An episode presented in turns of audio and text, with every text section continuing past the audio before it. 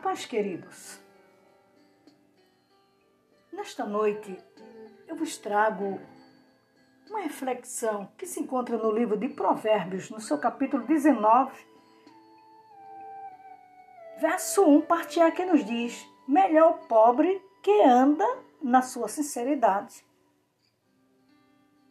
Uma pessoa que anda em sinceridade integridade é uma pessoa tem um porte desejável, agradável. É uma pessoa que sempre está na dele. Tem o seu perfil. Alguém olha para ele e diz assim: Olha que coisa importante e bonita. Olha, o irmão, o irmão é uma benção.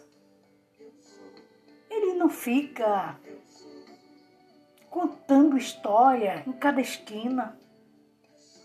Ele está sempre pautado pela palavra do Senhor.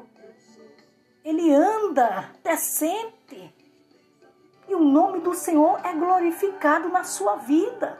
É uma pessoa íntegra. O que eu quero dizer, queridos, nesta noite, é que venhamos ser motivo de regozijo para o nosso Deus. Que a nossa palavra seja sim, sim, não, não.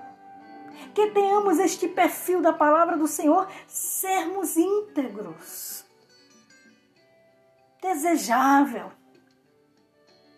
aprauzível, agradável, para que o nome do Senhor seja glorificado, querido.